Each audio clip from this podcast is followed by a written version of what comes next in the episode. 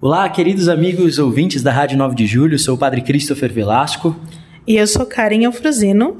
E este é o Giro de Notícias da região episcopal Ipiranga. Nós começamos este Giro de Notícias com uma notícia muito especial. Nós queremos trazer agora uma reportagem do jornalista Fernando Geronazzo, que saiu nesta edição desta semana do jornal São Paulo, sobre a Igreja Nossa Senhora de Guadalupe, a comunidade localizada na Chácara Clabim futuramente dará origem a mais uma paróquia de São Paulo. Fica com a reportagem. Nesse domingo, dia 12, às 5 da tarde, o cardeal Odilo Pedro Scherer, arcebispo metropolitano de São Paulo, abençoará a pedra fundamental da construção de uma nova igreja, que terá o título de Nossa Senhora de Guadalupe e que futuramente se tornará mais uma paróquia da Arquidiocese.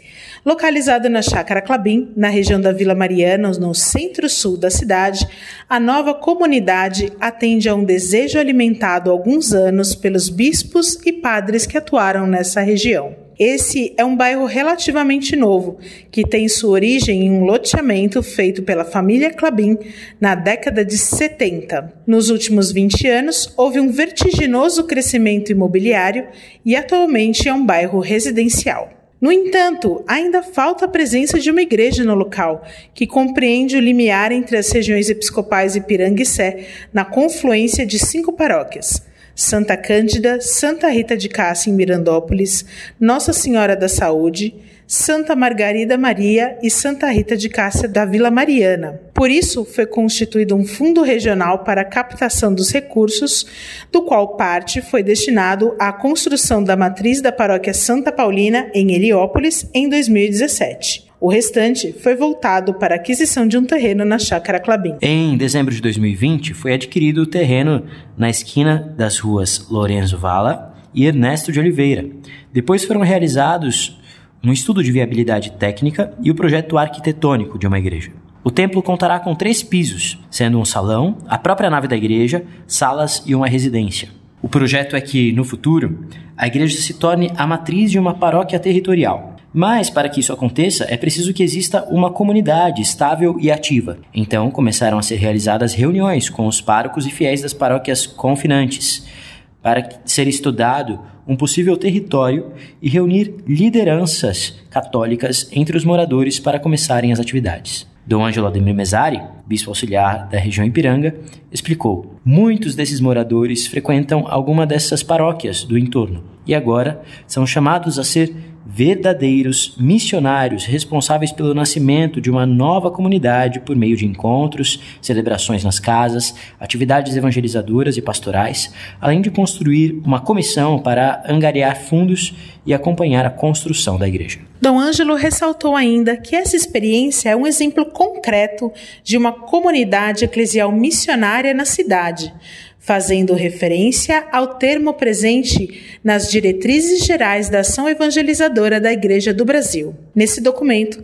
aprovado na 57ª Assembleia Geral da Conferência Nacional dos Bispos do Brasil tem como objetivo evangelizar no Brasil cada vez mais urbano pelo anúncio da palavra de Deus, formando discípulos e discípulas de Jesus Cristo em comunidades eclesiais missionárias. Reforçam as diretrizes, indicando a formação de pequenas comunidades eclesiais missionárias nos mais variados ambientes, que sejam casas da palavra, do pão e da caridade. Dom Ângelo também completou: Isso mostra que a cidade é um campo fértil de missão, onde é possível reunir uma comunidade para celebrar a fé e anunciar o Evangelho.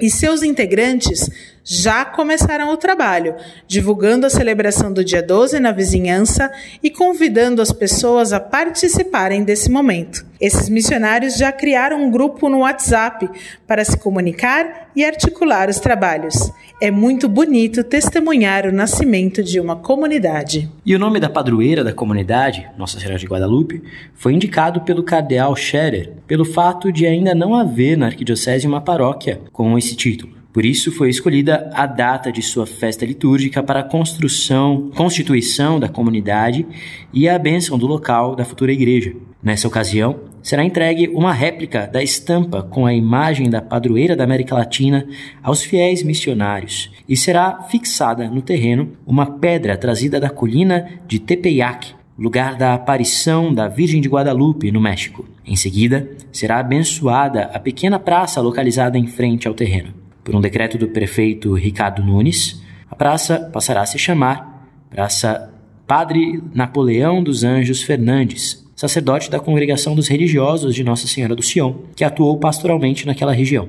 Do Ângelo completou: Esse novo templo será um sinal visível da presença da Igreja naquele bairro, lugar onde as pessoas se reunirão para celebrar a fé, nutrir-se dos sacramentos e da palavra de Deus e alimentar a esperança. Será o lugar onde a comunidade é chamada a testemunhar o Evangelho na cidade. Se você quiser saber mais a respeito, e inclusive quem foi o padre Napoleão, que dará nome à praça em que se localizará a igreja, você pode ler a matéria completa no jornal O São Paulo. Agradecemos ao Fernando Geronaso. E para finalizar esse giro de notícias, nós convidamos todos a participarem do bazar com produtos artesanais confeccionados pelas irmãs do Mosteiro de Santa Teresa, nos dias 11 e 12 de dezembro, a partir das 9 da manhã. O bazar se realizará no Jardim do Mosteiro, que fica na Avenida Jabaquara 244, próximo à estação Praça da Árvore do metrô. Muito obrigado você que acompanhou esse giro de notícias. Que Deus te abençoe. Um abraço. Boa semana, fique com Deus.